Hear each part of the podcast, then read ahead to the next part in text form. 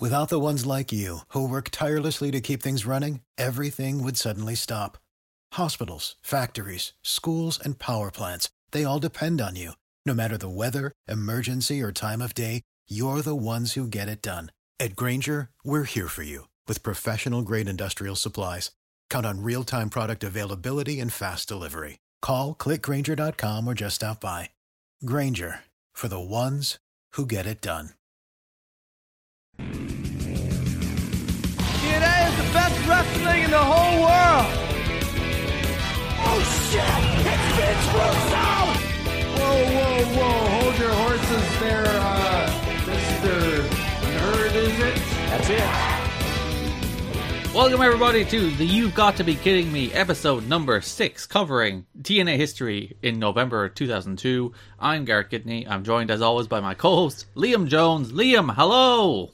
Hello, this is my favourite month of 2002. Is it actually? Is this the peak of TNA for you? No. What has been your favourite month so far then? Probably last month. Last month or the month before, because last month had all the X-Division focus, but the month before is when they started setting up it being a wrestling show. Oh yeah, that's a unique idea. Yeah, so the last 2 months have been my favourite. This one was good for the first 2 weeks, and then fell off hard as things became more prevalent and it stopped being a wrestling show again. It is quite interesting to see, like, really the wheels come off over the course of a month. That's what happened in this month. And it's just so hilarious that it plays out the way it does on screen as well, because it's like, how perfect to see the booking fall apart as the booker is on the show. Well, he's not booker at all, Liam. He's not involved at all. He's only an on-screen character. We shall get into that as we go through the episode. We've gotten straight into podcast content for once. This is unusual. I know. It's because it's like, this is a big month. This is arguably the biggest month so far that we've had to cover. You really, Vince Russo is just such an all-encompassing figure that he even eliminates pre-podcast banter. He's just like, you must talk about me at all times. Yeah, well, it's because, you know, we got Vince Russo, Jarrett winning the title, Panda Energy buying TNA. This is the big one. So, some housekeeping notes before we do actually start in earnest. We did a Twitter poll this week. Oh, yeah. By the way, our Twitter going off right now. Jump on the Twitter while you can, because we'll stop it eventually. Liam will be very upset because it's coming closer and closer to overtaking his personal Twitter and followers, but... Ugh, shivers down my spine. It's just a platform from which he can now pontificate. Yeah, that's what's going to happen. You'll notice I'm just going to start posting takes on there instead. I'll, like, try and keep it vaguely TNA related. Like your CM Punk tweet this week? Yes, that was legitimately me. Oh, my fire alarm is going off. Well, you should go check, is there a fire? Nah, don't worry about it. Anyway, so... This is good. Okay, it gets over now. Your takes were too scorching hot that they set off the fire alarm. Yeah, it's because our Twitter is too fire. You're going to burn to the ground because of how good our Twitter is. Oh, burn it down. That was me legitimately dipping my toes in. What if I just post things in general? Will anyone mind? I don't think anybody will care. Yeah, exactly. Or maybe they should care. Maybe that's the whole point. So yeah, so we did do a Twitter poll this week. 2 weeks ago we did the show via broad topic rather than segment by segment. Too many shows. Because there were 5 shows. And I was like, I'll ask, did you prefer we do it that way or we do it segment by segment? And with 102 votes, it was split 50-50. So... Which means we have incredibly indecisive listeners. But also, fair play to us. Decent number of votes on that too. I was genuinely like, alright, here we go. It wasn't 4 people voting in like a 50-50 split. Yeah, people actually cared, but now we're in the dilemma of what do we do now that there is 51 people who want it one way and 51 people who want it the other. Well, the answer is we'll do it however damn well we want to. because we have control in the end. So that is true. So I figure we'll still just stick to broad topic, because I think that's going to make more sense, especially when we get to the monthly pay-per-view here, where we're going to be like, all right, what was the build to Jeff Hardy and Jeff Jarrett? What was the build to Petey Williams and AJ Styles? What was the build to Triple X AMW? It'll make a lot more sense to do it that way when we get the monthly pay-per-views. So we will stick to broad topic, but when we're done, we'll do a pass through the shows for anything we might have missed. Because I think there's, you know, a decent chunk of people that will be listening to this who aren't watching the shows with us. I would imagine the majority. Yeah. I mean, you're cowards if you aren't. Commit to this bit as much as we are. Or we should be watching at least once a month with your bloody watch-along on our Patreon. That's what you should be doing. Good plug. For people who aren't, you know, we'll do a rundown so people know what the stories and the themes of these shows are throughout, beyond just our broader points. So that's how we will deal with our annoying Twitter tie. Be more decisive, Twitter people, please. What's going to happen once we have to, like, you know, end of year votes? Because we're coming up on December. I suppose for the January 2002 episode, we will do some kind of end of year content. Or even, like, maybe its own thing. Or maybe a Patreon thing. Yeah. I don't know. I think we should do an end of year thing, but I think we should, there'll be something. There will be something. The other thing was, last week you insisted I put Chris Rock's line into the opening of the episode. So, yes. To make that a more consistent thing from now on, if there are any quotes with which we deem worthy to be in the opening of the episode, we will beef it up to add to Chris Rock's NWA TNA is the best wrestling in the world. Yeah, so we're going to have... What are we adding for this one? Oh, we're definitely going to add two in this one. We're going to add Mr. Nerd, which we'll talk about. Yes, okay. I wanted to make sure Mr. Nerd made it in there. And we'll talk about Oh Shit, It's Vince Russo. and Oh Shit, It's Vince Russo. There's two that will make it in from this episode that you will hear a lot more about when we get deeper into talking about these wrestling shows. I was like, you've got to be kidding me. Oh Shit, It's Vince Russo, Mr. Nerd.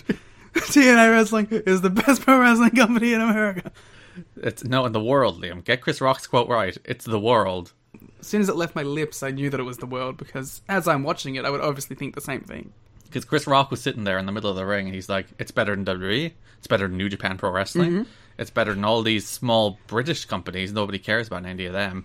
Yeah, he's like, hey, Ring of Honor, that's shit. yo, fuck Bryan Danielson, fuck CM Punk. He was just shooting in the ring. It was the original pipe bomb. True strong style is TNA Wrestling with Brian Lawler. Yeah, he goes out there and he's actually like, strong style is just a marketing term, idiots. Don't you know that it's like sports entertainment? Chris Rock teaching people the history of pro wrestling right here in TNA. I really love the idea of Chris Rock as a puro gatekeeper. Mm. If you haven't been watching Michinoku Pro this year, what are you doing? Why are you even here? Chris Rock definitely watches Gleet, though. Oh, who doesn't? Garrett, who doesn't? Who doesn't? That's a good question, Liam. Who doesn't? Is there perhaps a specific person in which you're implying doesn't via that statement? I don't know. I don't get this. One of the people on this podcast. And it's not who you'd think. Liam, yes. Yes, I've never seen it. Liam's a Gleet phony. He's just like reading Wikipedia pages and just regurgitating it. I have thought of like how great of a bit that would be to be one of these accounts that are like completely dedicated to a promotion and then just never watch it. Just drop random takes about it without ever having to actually consider it. Yeah, like be a Sendai Girls Stan account and post like, Dash is the greatest wrestler in the world. Her year has been on fire. It's like, just with no context or understanding of that statement at all. That'd be a good bit. That would be a solid bit. Yeah, but like, and be like super aggressive about it too. No, you're wrong. It's what makes her the best in the world. It's like, oh. No, if someone like goes, you're wrong, you just like quote tweet it with cringe. This guy doesn't think Dash is the best in the world this year. Then you get like 4 people with Joshi avatars liking it, and you'll be like, I have succeeded in this bit. Those are the backpats you truly need in the world. I mean, you'd rather them on your side than against you. That is true.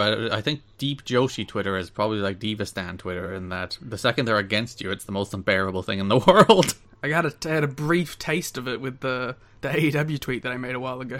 Oh yeah, you got the Joshi toxic people being like, why don't you just watch Joshi? And you're like, I do! My favorite thing about that whole circumstance was, if they just scrolled like down 1 tweet on my feed, it was gifs of fucking Seedling. Yeah, but Seedling is too mainstream. You gotta go deeper into Joshi. Is it? I think I had ice ribbon gifts there as well. Still too mainstream. Ah, oh, sorry. You got some grimy Puro. Is there grimy Joshi? I don't even know.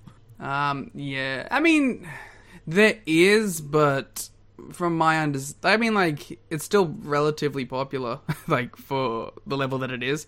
Mm. More popular than the male or intergendered companies of the same level. So clearly they shall become Joshi companies. And most companies should. And TNA should become a Joshi company. Oh, that rule in 2002? Yeah. I'm sure everyone would be treated very well. They wouldn't do anything bad. Not like there was a month full of bad stuff. Speaking of bad. So we are talking about November 2002. The big story this month is that Panda Energy have officially bought TNA. On the October 30th pay-per-view, they actually went to talent and told them that Panda has officially bought the company. Panda is now owner of the company. There is some disputes about the ownership breakdown. I know for a long time it was reported, I think, that Panda had 71% of the company, and it's probably where they ended up with. But the Jarretts do claim that it was a 51-49 situation here when they actually bought the company in the first place. But nonetheless, Panda is majority shareholder. Panda is owner of the company. J&J Entertainment that you see at the end of all of the episodes doesn't exist anymore. It's gone. It has been replaced with TNA Entertainment because it has been bought out by Panda Energy. So the TNA as an entity officially exists now. What a road we've been on to get here. Yeah, the company failed and then somebody bought it. See, that's all it takes. I was going to say, like, why does any company ever fail? Like, you should just get bought out, idiots. Yeah, and then some big oil tycoon company. Well, I'm not sure they're oil. What do Panda Energy do? They crush up the bones of pandas and turn it into some sort of sustainable energy source. My God, that's brutal. Their logo is actually a panda, which is fair enough. They're called Panda Energy, but I wonder, is that? Oh, I've now worked it all out. This is the World Wildlife Fund. Oh no! And they're like, first of all, our plan to succeed in pro wrestling is to make WWE change their name so that they'll have less brand equity, and then we'll buy their competition, and then we'll take over the world. And step 3, take over the world. Panda Energy, I think, made their money in power plants, but they also do a bunch of oil and gas. So there you go. Oh, sounds like a cool company. And if they want to buy a podcast, feel free. My favorite thing about the Panda Energy Wikipedia page is, like, half of it is TNA and half of it is Panda Energy. That's really funny. This company, this billion-dollar energy company's major legacy is TNA wrestling. I wonder if they were ever, like, super embarrassed at, like, some big, like, energy conference or something, and some other, like, Origin walks up and is like, "Hey, Panda Energy, how's that TNA wrestling going?" Yeah, their competitors is like, "Wrestling company, really, guys?" And Bob's like, "Oh, it's cool, I swear." When they go to, like, the big annual company review or retreat, and just, like, the wrestlers are there. Yeah, it's a mixture of the wrestlers and the employees from the Panda Energy side. It's Brian Lawler and Bruce hanging around with the company people. Yeah, everyone's just getting real fucked up. I was going to say the Duffs, because they would have been a good example of people in the corporate world who would jar against the corporate world, but the Duffs aren't around anymore, so. But yes, Panda bought the company. Official owners, they as I said, they held a meeting with talent on the 30th, and Chris Sabala is basically in and running the company, or at least running the finances of the company, and holding those purse strings quite tightly by all accounts, because there's some stories during the month about how, like, he's trying to slash production costs, he's trying to get things down to as little as Panda can spend on each individual television taping. Sweet. Because that's how business works. It's slashing costs to the very bone and getting by. I suppose when you have this company who is just losing money hand over fist, this company that is not bringing in nearly as much as they are spending, I can't really blame a corporate overlord for being like, "Listen, guys, we are going to spend as little on producing this 2 hours of content as we humanly can. But we swear, we're all in. We are committed to this and dedicated to this. We are committed to this to an extent." We do not want to throw money hand over fist at your stupid wrestling ideas. It's like, listen, we're committed, but this is the vanity project. Don't get it twisted. This is the fun side gig. Yeah, and like legitimately, there are some stories during the month that it's just like they're seeing this as like a renegade investment to get into the wrestling market and shake things up. It's like, yeah, all right, they're doing this basically as a Bob Carter got some notions and decided to buy a wrestling company. It's a bit to Bob Carter. It was a very expensive bit by the end of it, but it's probably nothing to him, so who cares? Yeah, it's a drop in the bucket.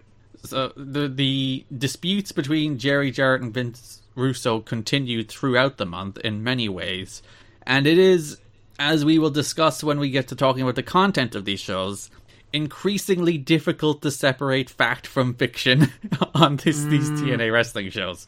On the October 30th show, Russo expected to arrive and be crowned like the head of creative, but nope, Jerry Jarrett was still in charge, so Russo wasn't at that show, he wasn't at the November 6th show, and he wasn't at the November 13th show. But then, all of a sudden, he was revealed to be Mr. Wrestling 3 on the November 20th show, which was a plan as far back as I think the character was introduced. That character, that Mr. Wrestling 3 character, was always introduced, meant to be introduced as Vince Russo. That wasn't a twist or a swerve or a change of direction. So, while they are putting out in public, a lot of people are putting out in public that there is this dispute and this war going on between Jerry Jarrett and Vince Russo, which I think there actually legitimately was. They are also, on the flip side, trying to turn Vince Russo into a television character. I don't know if they all are trying to turn Vince Russo into a television character, but it's really evident how much this sucks, because even just reading about Russo like sends like groans and shivers down my spine. I feel worse for having mentioned the name. Like, everything he does, it just turns to slime, and I'm not looking forward to the next 2 years of on-screen Vince Russo. Because we're moving fully into the sex era, Liam. I mean, that I am excited for, but yeah, like, and it's so evident. It's like the amount of clean finishes on these shows has dropped dramatically. Mm-hmm. Everything has some bullshit ending, some DQ, some weapon going in, something backfiring. It's so much harder to invest and to watch these things. And a lot of the dumb character elements are coming back, and we're fully moving into the work shoot here of this company. There's going to be more in December and more in January, where the whole idea of the show is, oh, let's work the internet, let's work the roster. Because the big thing about that Vince Russo reveal is they worked the roster.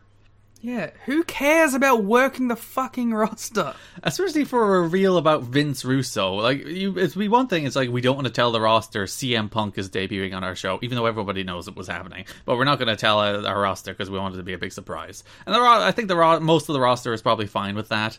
The roster is probably not fine with this guy who you have told them repeatedly that he's not working for the company, suddenly showing up as a surprise television character in the main event. I don't think the roster are going to be quite pleased that you worked them on that.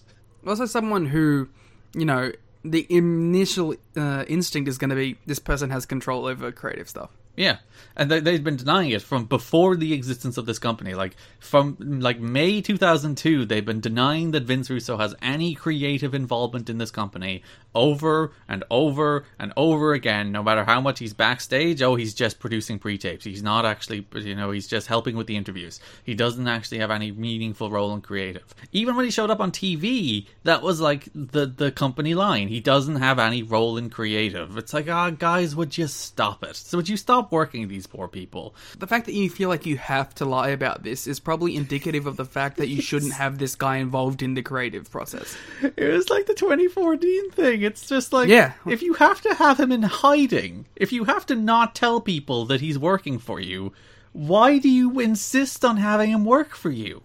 If it has to be a secret, if so much of the roster will be upset and furious and angry at the fact that Vince Russo is the person responsible for their creative. If that's the case, why are you hiring him? He's just not worth the hassle. And I know why they're hiring him. He's just friend. That's why they're hiring him, but... Really? Nepotism in the TNA? God forbid. So it's bizarre to see that play out behind the scenes and in public, because in his book, Jerry Jarrett like outlines the entire sex story, where he's like, Vince Russo will come in, and I think legitimately Jerry Jarrett's like, if I make this guy an on-screen character, he will leave me alone and stop trying to oust me out of my own company. No, he'll just shoot on you in the middle of the ring and call you a piece of shit. And threaten to fight you. But again, we'll get to that when we get to that, when we cover the shows. Oh, Vince Russo. Let's just get... Okay, let's make an honest attempt here, right now, to get all of our Vince Russo stuff out of the way. Because we can't do this for the next 24 episodes. I think we can. I think we can just be like, for the rest of this entire podcast, it's just me and you just going... So I'm going to make a concerted effort to not go Vince Russo every time, but I want it to be known that it's implied in everything I say from this point forward. I will never say anything without that implication on my sentence, on my thoughts about Vince Russo. So that's it for now. I'm going to try to not do it and groan every time his name is brought up, but let it be known internally it's there. Yeah, sometimes people are like, hey, you shouldn't reveal the subtext. You should have a deeper art. You should have to examine the art with understanding. But no, we will tell you the subtext of everything we say is Vince Russo. There's some wonderful Jerry Jarrett quotes in his book. It's, Vince Russo is a terrible writer. He has no appreciation of quality in-ring work. He is extreme in crudeness, sexual content, language, and he has no limits regarding principles, religious principles. And there's an even better one on November 11th in his book. Jeff seems to discount the fact that Vince Russo has been a complete failure at everything he has attempted. I like, because of the way it's structured, it feels like that was a Bible psalm. 10-11. 10-11 Jerry. Jeff seems to be discount the fact that Russo has been a complete failure at everything he's attempted. So says the Lord. We should insert that into the Bible. I'm going to find like a major Bible publisher and I'm just going to slide that in there and see does anybody notice. No one's actually read it, it's fine. It shall be recited in church and studied in prayer circles, and Vince Russo's fraud nature will be considered a religious doctrine. As it should be. So the big person who wasn't happy about Vince Russo, the person who was flat out refusing to work with Vince Russo, because there was like, Jerry was like, oh, a lot of people won't work for TNA anymore if Vince Russo is head of creative, and like Scott Hall stopped showing up for some other reasons as well. But one of the people was Sean Waltman, who did in fact quit the second he saw that Vince Russo was revealed as an on-air character. He quit. Sean Waltman is the fucking man. Because, like, Sean Waltman was having some trouble. He dislocated his hip in one of the matches with AJ. And then, like, he has one match this month where he actually shows up, which is the match against Brian Lawler, where he apparently is doing quite badly. His hip is not doing particularly well in that match, even though it was only, like, 5 minutes long. So he ends up no-showing the November 13th show. And he doesn't inform them that he's no-showing until, like, an hour beforehand because he missed his flight. And, like, it must be said, it's Sean Waltman. So... Grain of salt. There's, more a mountain of salt than a grain of salt. A mountain of something, but... He didn't show up for the November 13th show, and when Russo was revealed on the November 20th show, he quit. And he did not come back. And they were trying to, like, get him back because they were thinking, oh, wouldn't it be great? Because you could build the real heat with Vince Russo into a story, because that's the way wrestling always thinks. It's like, no, that we can't make this guy who is unhappy at what we're doing happy. We want to incorporate his unhappiness into our television story. Especially the worked shoot era, I'm sure that would have led to some very entertaining moments, some very sports entertaining moments. Waltman's quote for a statement he released, "I'm very sad things have come to this, but from day one, I made it clear if Vince Russo had anything to do with concerning me, there would be no deal. Vince Russo has no respect for wrestling or the importance of the matches themselves to the success of the product in general. I wish them the best, but Russo having anything to do with the product, they are pissing in the wind." Tremendous. And I imagine there are people at the time who were like, oh, it's probably a work. And I know even Dave Meltzer was mentioning in The Observer, it's like, oh, it might be, people think it's a work, but no, it's actually the heat here is real. And you can tell, at least in this instance, the heat here was in fact real, because Waltman did in fact never come back. Until 2005, until Russo was gone. So yeah, it's so funny that, like, even just, stuff I haven't seen yet, but obviously things I have heard, that, like, 2005 is, like, this golden era for TNA, and it's just, oh, yeah, Vince left. And it's the same thing. In 2012, Russo leaves, and you get the best, like, run of TV in ages, and then they bring him back at the start of 2014, and you get the worst run of TV in like the history of the company. Then Vince leaves again when his secret hiring is ousted in the middle of 2014, and you get the best run of TNA TV again. It's like an absolute virus. There is a consistent like trend in this company, like Russo bad, Russo gone, TV suddenly becomes very good. If only they like had have just learnt that mistake in 2005. So you feel the power seep away from Jerry through the entire month. Yeah, and it's like it's quick. It's quick and it's sad. It's really unfortunate to watch. And like again, a quote from Jerry when he's outlined that he outlines the entire sex plan. The plan is for Russo to come in and feud with the traditional NWA. I know it's bizarre to say he outlined the entire sex plan, you know, and that's meant to make sense. The Sports Entertainment Extreme stable, in case you're not familiar, was the Vince Russo stable. You will hear a lot more about in the coming weeks and months of this podcast. I'm looking forward to actually learning what it's all about. You want to learn all about sex? Yeah, like maybe I'll be sex positive, who knows. So he outlines the entire plan about how Vince Russo would lead sex against traditional NWA wrestling, and how there'd be an NWA belt and a sex belt, which was the plan. I want to know who would have been the sex champion. And Jerry's quote, well, it would be Bruce. Clearly. I don't know who Bruce is anymore, sorry. Also, Bruce is a babyface. Obviously would be in the NWA. Then it's who else? Brian Lawler? He's getting around. He sure is. That being said, Brian Lawler's been great this whole time, so sure. The quote in Jerry's book, the future problem would be if Russo attempts to become an influence in the writing of the show. Only time will determine if he can limit his ambition to working as a talent. No, Jerry, learn! Learn from the mistakes of your past! The mistakes of everyone's past! Then you cut to the narrator voice. He didn't learn. So, yeah, that's a lot of Vince Russo. Panda officially owning the company. There are some other small bits and bobs, small notes. Loki and TNA officials were unable to come up with a way to work around his scheduled Japan dates because he was working for 01. TNA basically wanted a month's notice of like Loki's TNA or Japan dates so they could work around it, and he couldn't really give them. So Loki has not been a feature on the show for the entire month. Loki's like, I don't really know, I'm sorry.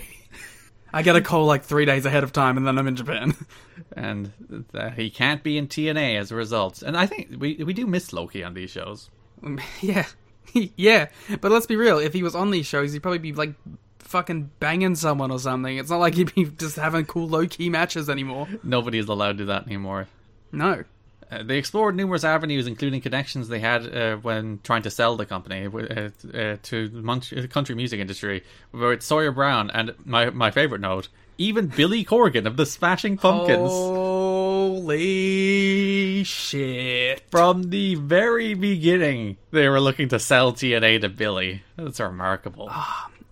That's like, right there is an alternate reality, you know? Where Billy, at the beginning. Billy buys it at the start.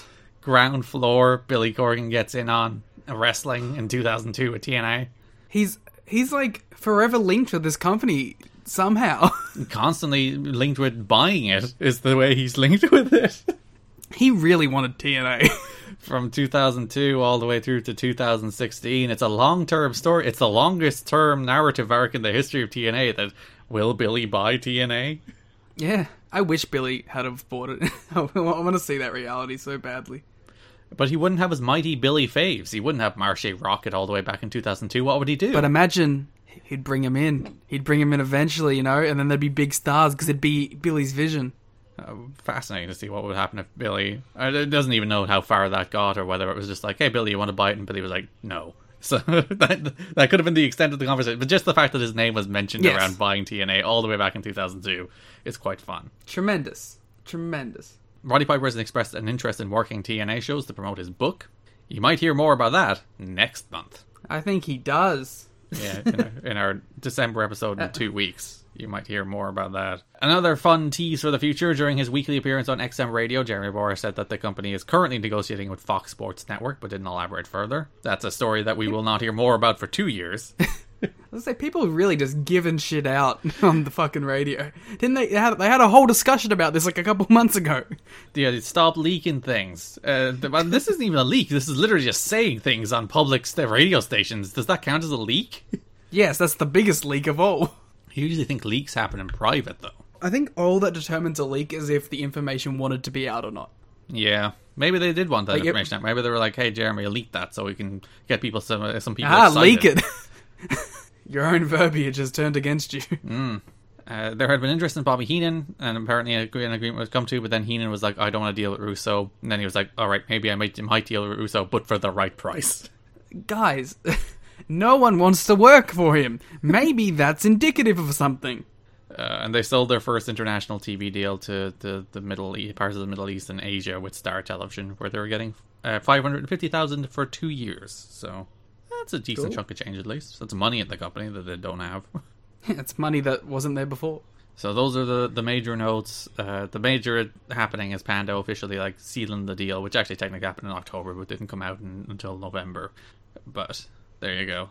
That's Panda and Russo. The two things that are most important in TNA history. The money and the creative. Yeah. Real solid efforts on both sides. Some real both sides things going on here, isn't there? The tale of two cities is quite literally all of this company. Oh dear. So that brings us to the shows. The 4 shows in November. NWA TNA pay-per-views 20 through 23 are the shows we will cover. November 6th, 13th, 20th and 27th, all in the Nashville Asylum, with attendances ranging from 800 to 1100. Attendances did go up through the month, so they did have like the Jarrett title change, and they did have the Russo stuff, so there was at least, in typical fashion, some interest in it before it probably went off the rails. People were invested in the Jarrett chase, I feel.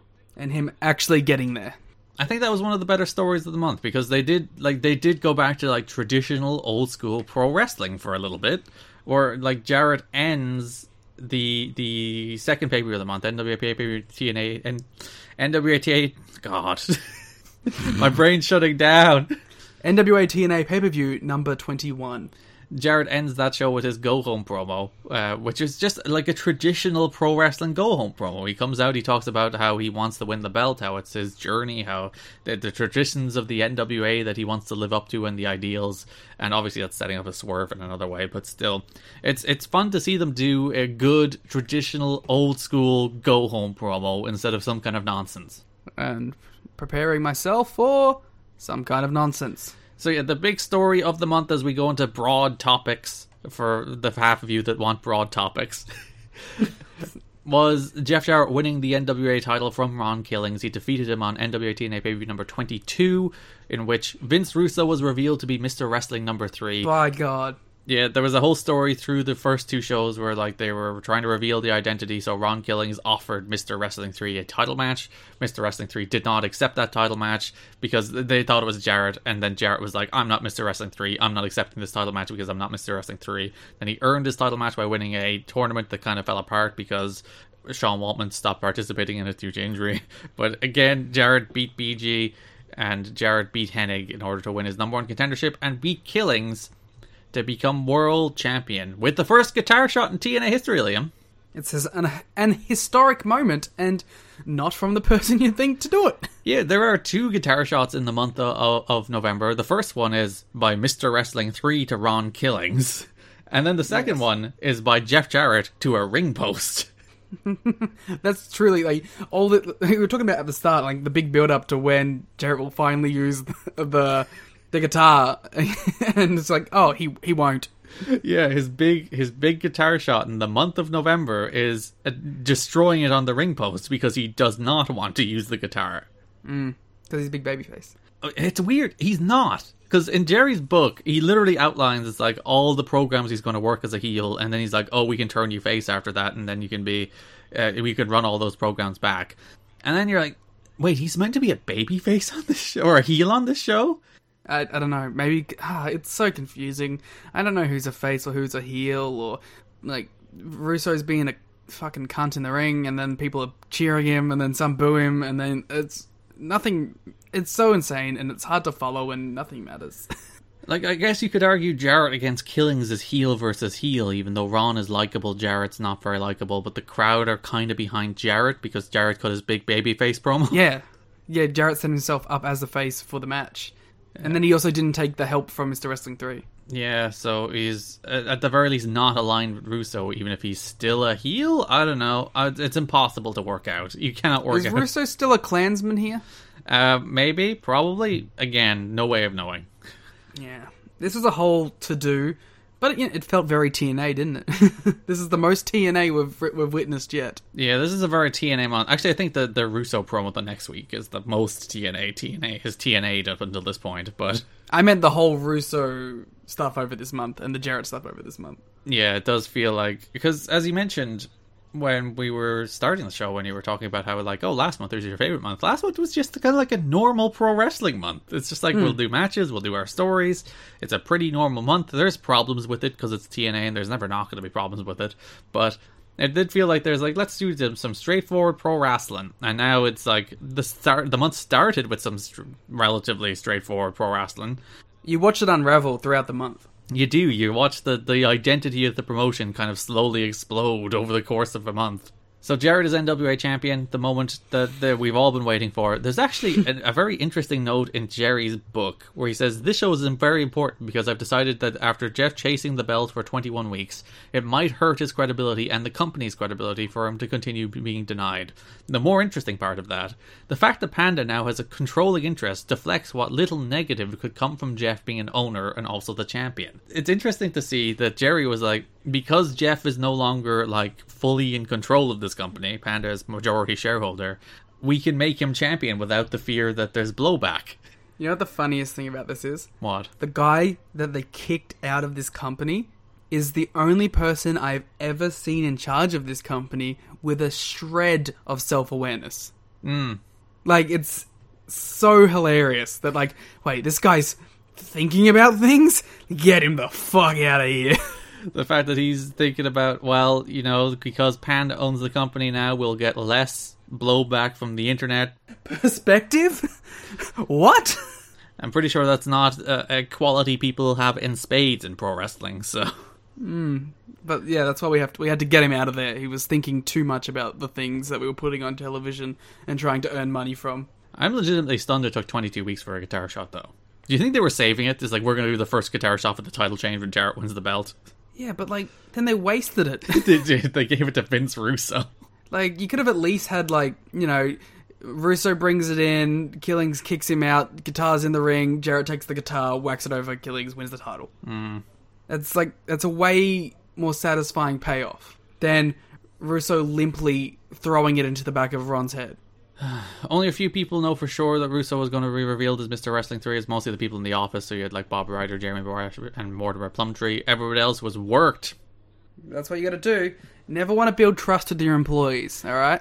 That's something we've got to take away from this. You never want to have trust with your employees because then that might inspire loyalty. And that's one thing you don't want in a company. No, you never want people to be like, you know what, this is a good place to work. This is a place where I can trust my bosses and I've never like left out in the cold or left out not knowing what's going on.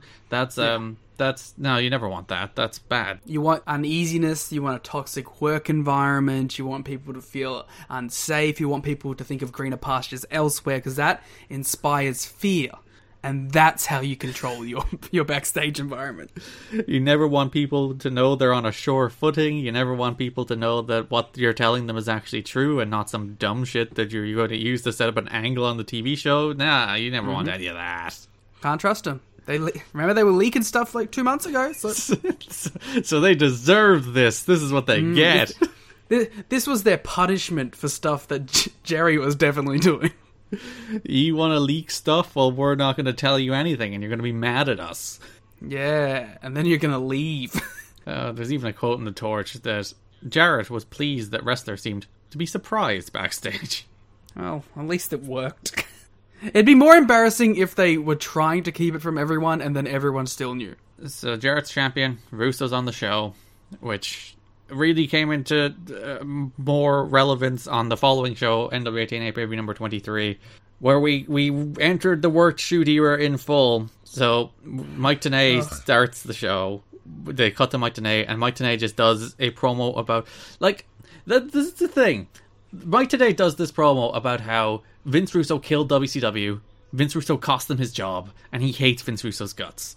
And we're telling the viewer, the person buying this show every week, that this man is responsible for the death of the second largest wrestling company in America, and now he is responsible for this company. And, like, why is the story here that the guy that's in charge is terrible?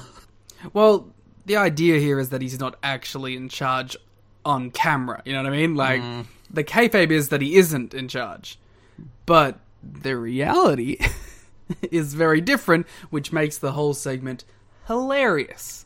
But, like, Vince Russo comes out after Mike Tenay threatens... and, like, if you want to know why Mike Tenay doesn't like Vince Russo, Mike Tenay was booked in a match in WCW against Madeja. Tenay refused, and because his contract said that he was an announcer and not a wrestler, they couldn't force him. But Vince Russo apparently never forgives these kind of things. But nonetheless, Mike Tenay is like, I'm not wrestling. I'm an announcer. Leave me alone. I have no interest in smacking the back of my head against the mat a few times. That is not a thing which is good for my brain. Therefore, I'm not going to do it. All right, cowboy. You ready to shoot? Pew, pew, pew, pew. Yeah, so after Mike Tenay does his little shoot promo about how terrible Vince Russo is and how he destroys the business. My favorite part of that, by the way, is after Mike Tenay does that, they cut to Don, and Don is like, you know what, I've never met the guy. I don't know. Yeah, I mean, Don doesn't pass judgment based on what other people say. And then Mike is like, if he cost you your job, you know. And Don's like, you know what, that's a good point. Also, Don's like, Mike is my friend. I will support him in his hatred of this guy. So Vince Russo comes to the ring. Mike Tenay is meant to be doing an interview with Jeff Jarrett, and then Vince Russo interrupts him, shoves Mike Tenay out of the way, calls him bad, which is clearly the worst thing Vince Russo has ever said, is that Mike Tenay is bad at his job, because he's like the best thing on these shows. It's also really stupid that this guy comes out here and he's like, Mike, you're bad, the show's bad, everything sucks, who would pay for this shit? It's such a reoccurring trend through all of TNA history, that all they ever do, over and over again, is tell you how terrible and bad and awful the show you're watching is. Well, we're seeing it on the Patreon series too, when we're going through the Monday Night Wars. Like, what's some of, like, half the shit that Eric Bischoff says when he's on screen is, oh, the company sucked. Everything you've watched up until we took over is utterly pointless and bad. What are you doing, you stupid idiots? Why are you spending money on this? Even go back to the first show where, like, Jarrett and Hall and Shamrock came out, and it's like, the creative of this show is bad, it sucks, why are we doing this battle royal? It's been there from the beginning, which is kind of hilarious too. That's the other biggest through line. Like, legitimately, we're not going to put it in the show open as a noteworthy quote, but Vince Russo just says the words, this product sucks. Those are his exact words. This product sucks. Maybe we should put that in there, right at the end. After the Chris Rock line, where he's like, TNA is the best promotion in the world. This product sucks. Well, we're actually talking about our podcast instead of that. Yeah, that's when it says, you've got to be kidding me. This product sucks. So Vince Russo goes full worked shoot, where he's talking about the history of WCW and the history of Jeff Jarrett's career. I don't even know what's worked. You know what I mean? Like, my man was just taking veiled threats at Jerry Jarrett too. Yeah, that's another one where he's like, if you cut my mic, Jerry. Jerry Jarrett's not a character on this show. Jerry Jarrett's never been on this show. Nobody who watches this TV show knows who Jerry Jarrett is. And yet, Vince Russo's like, he's threatening to smack the shit out of him if he cuts his mic. Which, to be fair, I would take that challenge. If Vince Russo's like, I'll smack the shit out of you if you do anything, I'd be like, I'll do it. You can't smack the shit out of anything. I mean, no, we're not doing ughs for... Yeah, this is a fiery promo. I'll give it to Vince Russo. It was well delivered. You can never deny him that. But the content of the promo was absolutely dreadful, because he went through Jeff Jarrett's career where he's like, you were a nobody in the WWF, but when I got the book, I made you good. I made you a star. Then you were a nobody in WCW, and you were begging me to jump over to WCW. Here's my promo. My promo is, I'm going to come out here. I'm going to tell you the show you're watching is bad and the promotion you're watching is bad. I'm going to tell you that the NWA World Champion is bad. Then I'm going to tell you that wrestling's fake. And then I'm going to tell you that Jeff Jarrett was bad. And then I'm going to punch an old man that you don't know. Yeah, to be fair, threaten to punch an old man that you don't know. Yeah. Just a a cavalcade of great stuff. It goes back to Vince Russo's like core misunderstanding of pro wrestling, though, doesn't it? His core misunderstanding of why people like this thing. Like, they want to invest in the stories and the characters and the chases for the titles. That's pro wrestling. But he constantly can't understand that, so he has to constantly tell you pro wrestling is fake. This isn't real. I'm the writer. I'm the booker. The real drama here, the real tension, the real thing that you should be interested in is the behind-the-scenes stuff, which we're going to have spill over onto the television show at all times, while we tell you that I booked this guy before and I want to book him again, and this old man backstage is stopping me from booking him again. Well, it comes down to the core of he doesn't like pro wrestling. Like, really, what Vince Russo should have been doing was directing some Big Brother fucking-esque show where he was, like, the guy making the challenges for people on the fucking reality TV show. He shouldn't have been in pro wrestling. But the problem is, he was never a good enough writer to write any TV, so... I'm not saying you had to write good TV. Go write Road Rules. There's a reason the dude is doing a podcast these days, like... Hey, wait a minute. If he was good enough to write literally any TV other than pro wrestling, which he wasn't even good enough to write in the first place, but he got the job, and he got so many jobs that... people just kept on hiring him. But if he was good enough to write TV companies would have hired. There's never been more TV out there. Never more reality TV, never more non-fiction TV, never more scripted TV out there. If you can't get a writing gig, if you're a writer now, you're just not a good writer. Ed Ferrara got a gig. Yeah, he's teaching creative writing at Full Sail, so that he's teaching... Yeah, you know who isn't teaching creative writing at Full Sail? The Full Sail is no longer associated with WWE, so Ed Ferrara is not teaching the WWE writers of the future anymore. Well, he did for like the last 4 years, so maybe that's the problem. That's where NXT went wrong. Hiring Ed Ferrara's kids. So yeah, Russo does this full promo, and in the match afterwards, Don's like, you know what, Mike, after I saw Vince cut that promo, I know why you hate him. Which is such a great realization. It took like literally 5 minutes. And Mike Tenay is like, now you'll get why I wanted to quit. And Don, in like the most like charming self-deprecating thing, it's like, oh, you shouldn't quit. No one wants to see me do play-by-play. Bless Don. Don is an absolute treasure on these shows. Someone has to be. I will say, I did enjoy both of the Jarrett Killings matches. I don't think they're like blow away, you know, you've got to watch them. But I think they're the better heavyweight title matches they've had in this company's history so far. I'd agree. There's nothing there that's blow away or even stuff you have to go seek out, except maybe just to see Jarrett winning his NWA title. But it was, you know, they were fine heavyweight matches. Nothing's ever going to touch... Nothing in the heavyweight division is going to touch anything in the X division at this point. At the very least, they're better than the Shamrock matches, so that has that going for them. You could actually probably say, like, this is the... As far as, like, everything... I mean, maybe even the X division, that this month had the best title matches so far. Yeah, as you mentioned. But even the X division had two, like, Styles and Lynn bangers. Yeah, that's what I was saying. Like, and they had the red thing too, so like this could definitely have, you could even say that you could probably say that all the titles had their, except for obviously Miss TNA, which wasn't defended. Tug on your collar. So yeah, Jarrett beat Killings to win the title, and then to close off the story for the month, Jarrett defeated Killings in the rematch to retain the title, where he was not refusing to take the guitar from Russo again. So the story here, the tension is that Vince Russo wants to help Jeff Jarrett, but Jeff Jarrett doesn't want his help. Wish that was real life. Yeah, it is a weird inversion of like the real life situation where Vince Russo wants to help Jeff Jarrett. His dad doesn't want Vince Russo to help Jeff Jarrett, but Jeff Jarrett desperately wants Vince Russo to help Jeff Jarrett. They even did an angle after the match where Dave Meltzer reported, nobody knows this story, but they're figuring it'll get reported and everyone will know. Killings came back in the dressing room screaming that Russo was shooting on him by punching him for real in the ring.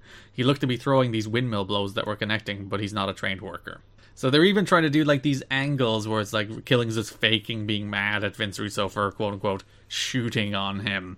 But God, nobody cares. This is such stupid shit. It's always stupid. Like, all this, the work shoot stuff is just not, it just does not understand pro wrestling. And even when they're good, even when there's a good work shoot promo, it never lasts and turns into anything good. It's just like, you get the one, even if you liked Vince Russo on the second show, like, even if you're like, you know what, he cut that promo with fire and passion, it was well delivered. And if he said that to me, I wouldn't disagree, because it is well delivered.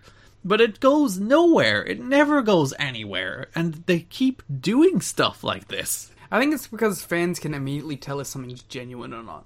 Mm. And to do something like this with Ron backstage, people just aren't going to buy it. Like, when things come out from backstage and they're legitimate, that does get fan excitement. Like, how many years do people want fucking Riddle and Lesnar or Riddle and Goldberg just because they heard the backstage stories of Riddle, you know what I mean? Yeah. But it's... not all the backstage stories are Riddle. But now it's like... if it's something that isn't genuine and it's something planned, especially with Russo on TV, you're going to roll your eyes and not think it's real because you can have some modicum of critical thought. So we've done like nearly an hour on Vince Russo already. Yeah, well, let's get to Vince Russo's ideas. But before we continue into the show, You've Got to Be Kidding Me is brought to you this week by HelloFresh. With HelloFresh, you get fresh, pre-measured ingredients and mouth-watering seasonal recipes delivered right to your door. Skip trips to the grocery store and count on HelloFresh to make home cooking easy, fun, and affordable. And that's why it's America's #1 meal kit. HelloFresh offers 50 menu and market items to choose from every week, from vegetarian meals and calorie-smart choices to extra special gourmet options. There's something for everyone to enjoy, with recipes designed and tested by professional chefs and nutritional experts to ensure deliciousness and simplicity. HelloFresh offers the flexibility you need to easily customize your order on the app within minutes, easily change your delivery day, food preferences, and plan size, or skip a week whenever you need to. As somebody who's not particularly culinarily inclined, HelloFresh makes it a lot easier to approach cooking from a beginner's perspective without having to search through cookbooks to put together recipes, or without having to walk through the grocery store wondering like, hey, is that fresh? I don't know what fresh things look like. They cut all that friction out for you to make cooking easy and fast. So if you'd like to try HelloFresh, go to hellofresh.com/VOW14 and use the code VOW14 for up to 14 free meals, including free shipping. That's hellofresh.com/VOW14 for 14 free meals. Use the code VOW14. The other thing we're going to talk about, the other broad topic, Bruce. Or as he's now known. Yes, he's now known as Alan Funk. The new Funk brother. Yes, there's Terry, there's Dory, and there's Alan. Well, Dory was on this last show as well, yeah, so Dory, I wonder if he gave permission. Dory has endorsed this change by Alan Funk. So, Bruce has reunited with Lenny throughout this month. The Rainbow Express are back. Lenny returns. Mm-hmm. Then Bruce loses to Jorge Estrada after Bruce literally slips on a banana peel which Lenny was eating seductively while they're making their entrance. Good booking. Literally the first thing on any of these shows is an interview with Goldie and Bruce, where Bruce reintroduces Lenny and Goldie is jealous of his boots.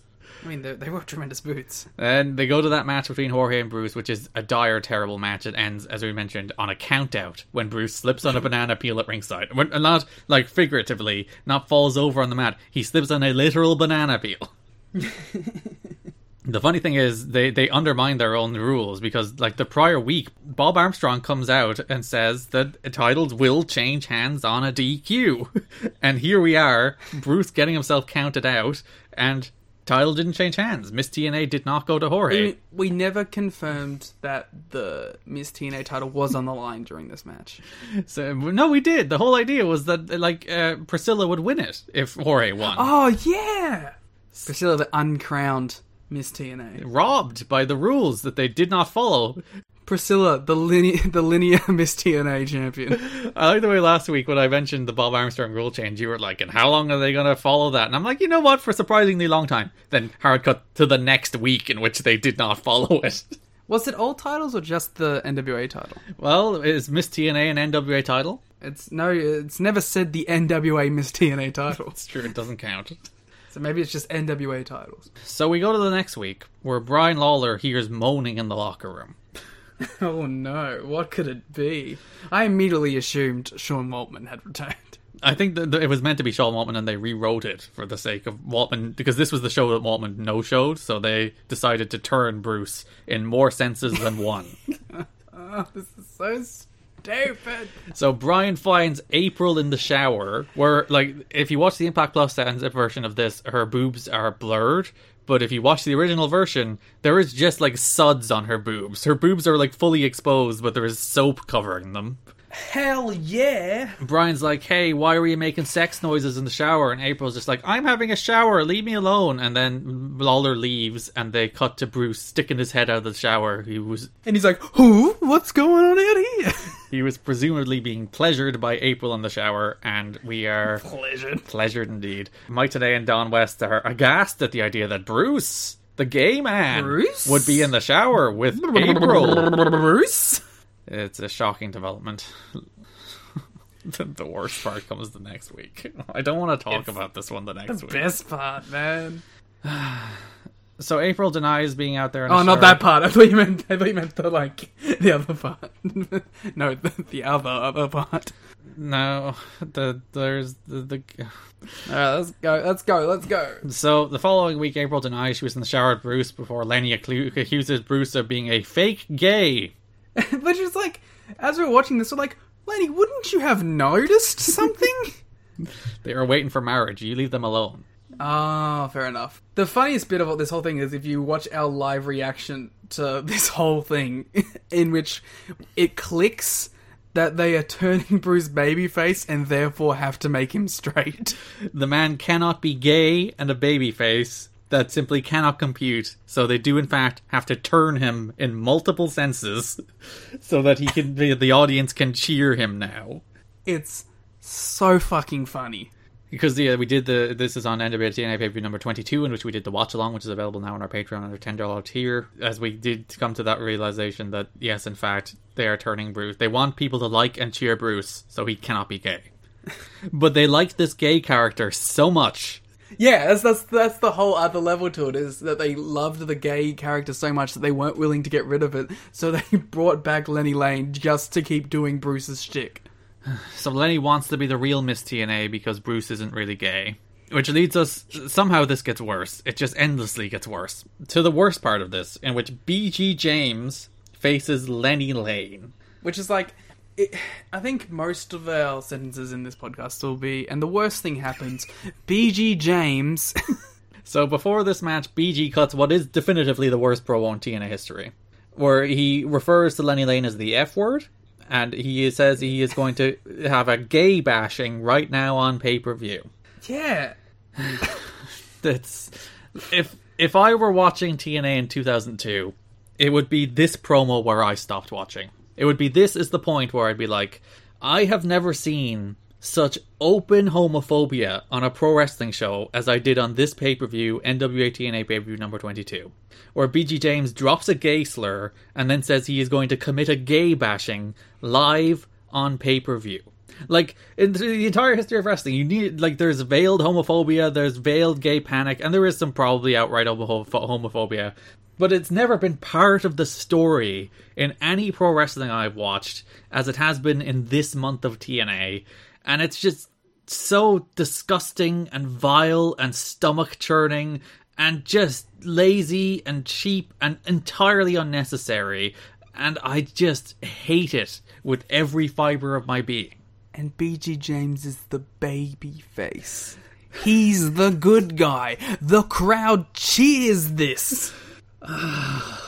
Like, I'd stop watching. If this was 2002, I'd stop watching. This would be the point where I'd be like, this company is so desperate for attention that they're willing to pander to the lowest common denominator, so desperate and pathetic for people to give them any time of day that they're willing to be like, you know what, the people we want, the people who we really want to be supporters of TNA are the homophobes.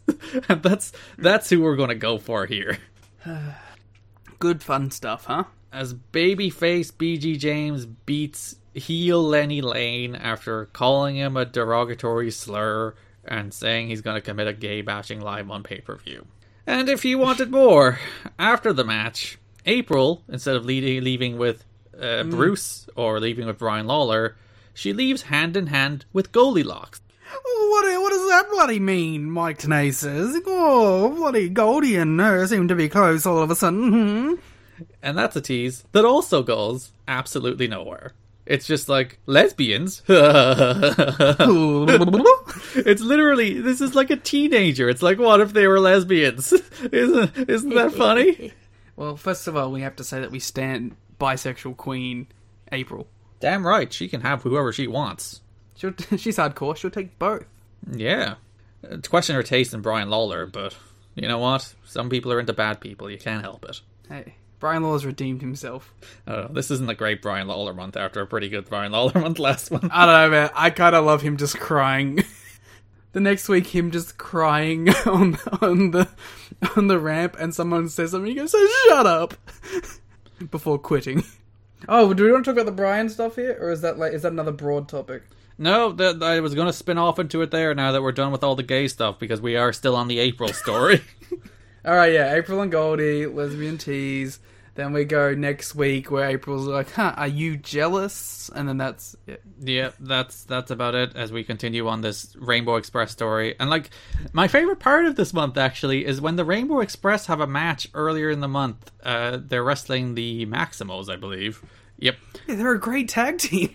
They're a super smooth, fluid tag team. My favourite part is Don West on commentary, who's like, you know what? I used to really hate when they did the gay stuff. But that's them, and I accept it. And I quite enjoy it now. And like, yeah, Don. Don is learning and growing on this show in front of us, while this show descends into madness in front of him. Don is an ally. Don is an ally. So Brian Lawler. Yeah. The GOAT. Most surefire pick for most improved. So now that we've covered the gay stuff, we have to go all the way back to Lawler against 6Pac on NWA TNA pay-per-view number 20. Oh, yeah, that story. Let's wrap that up quick. So Lawler loses to 6Pac, then 6Pac makes out with April, Lawler has a meltdown, and then fakes a heart attack. So instead of letting April leave with 6Pac, Lawler clutches his chest, desperately gasps for air. His heart was broken. Falls to the mat. Quite literally. And fakes a heart attack until April has pity on him and returns to his side. Yeah. That's a healthy relationship. As the month goes on, that relationship deteriorates until at the very end of the month on the November 27th show, Brian Lawler quits to a giant babyface pop. In a great segment. It's a good performance, and then he goes backstage and he is consoled by Priscilla. Priscilla, as you know, we mentioned before. Yes, Priscilla, former girlfriend of one Jerry the King Lawler. Oh, so you know, they're just she's consoling him because, you know, they were in some way family, right? That's the story here. Yes, consoling via Brian Lawler putting his hand on her ass. I hesitate to say on, and more appropriate terminology would be in, because my man was going hard on that. Listen, he's jealous of his dad, I guess. I don't know. That's the thing, is like, those two definitely had some weird spiteful interactions after this. It's so weird. It's skin crawling, because even when I was watching it, I was like, no. They can't leave Brian Lawler without being creepy with a woman. But honestly, like, a way more age-appropriate relationship. Whether gaslighting them into still loving him via fake heart attacks, or getting with his dad's ex. That's Brian Lawler's narrative. Hopeless romantic, obviously. He just can't go without love. Yeah. Good Lord. What? Oh, God. I would pay serious money to be the fly on the wall as Jerry Lawler watches that segment. Do you think he cares? Do you think he's like, what the hell? Because they did have the line about him picking up girls in a school with candy like 2 months ago. Yeah. So like, this show is just patently anti-Jerry Lawler for some reason. Oh, for a lot of reasons. Well, that's true too. But just the idea of him just sitting down, let's see what Brian's been up to, you know, he's in this company, click it on. He just sees his son fingering his ex live on pay-per-view. Yep. That's what you get for fucking getting worked by Andy Kaufman. I love how many different directions this Lawler and Bruce story goes in. They should all just unite at the end and get past their differences. Just have one giant orgy. Yeah. But a healthy relationship. Yeah. Be open with each other. It's not built on heart attacks. Don't bottle it up. That leads to heart attacks. Yeah. Yes. It does. Quite literally. Alright, so we'll go to some actual wrestling, I suppose. Yeah, well, I don't talk about that. We've done like 3 quarters on Vince Russo and then a quarter on Brian Lawler and just the most vile and horrible homophobia you'll ever see in your life, let's move on to good tag team wrestling. The best tag team wrestling we've seen. So we saw the kickstart of the AMW and New Church feud at the end of last month, where they did that killer angle where the New Church laid out AMW as their official return and drove them through some tables and dropped them off stages, and the New Church were like the coolest people on earth. So we come immediately back with AMW doing the best promo of their career on the NWA TNA pay-per-view number 20, where they're just fired up. They're like, I'm not a cowboy anymore. He throws the hat down. He does. He's just like, I am abandoning the shtick. I'm abandoning the gimmick because you made this personal, and I'm going to kick your ass. And it's so good. It's like, that's pro wrestling. Why are you getting away from this? They got their ass kicked, and now they want revenge in a pro wrestling match that I want to see. My favorite line, besides obviously for the first time hearing "Sorry about your damn luck," mm-hmm. which was like literally like I was like, "Ooh, he said it." The best line for me here is like James Stormy's sitting there. And he's like, "I'm one of the baddest, but." Son of a bitch is in. I was like, oh shit, James Storm. He's abandoned the buckaroos. He's abandoned the pew pew guns. He just wants to kick some ass. And for some reason, at this point, the crowd turns on James Storm first. But it's, you should have turned on him before. It's very bizarre that he has abandoned the cowboy shtick, and now during all of these AMW against New Church matches, the crowd are chanting, "Kill the cowboy." I think like they were ready to turn on him. And then they didn't realize that he stopped doing it. And they're like, oh, fuck. Well, we've committed. We bought all the signs. We have to do it now. He's being like the biggest, coolest, fired-up babyface on the show alongside Chris Harris. And now, yeah, they had to boo him. Pissing blood everywhere, all of them. Yeah, they have a series of matches on these shows. They wrestle basically 3 times in a row. First, a DQ in which New Church were too violent on AMW.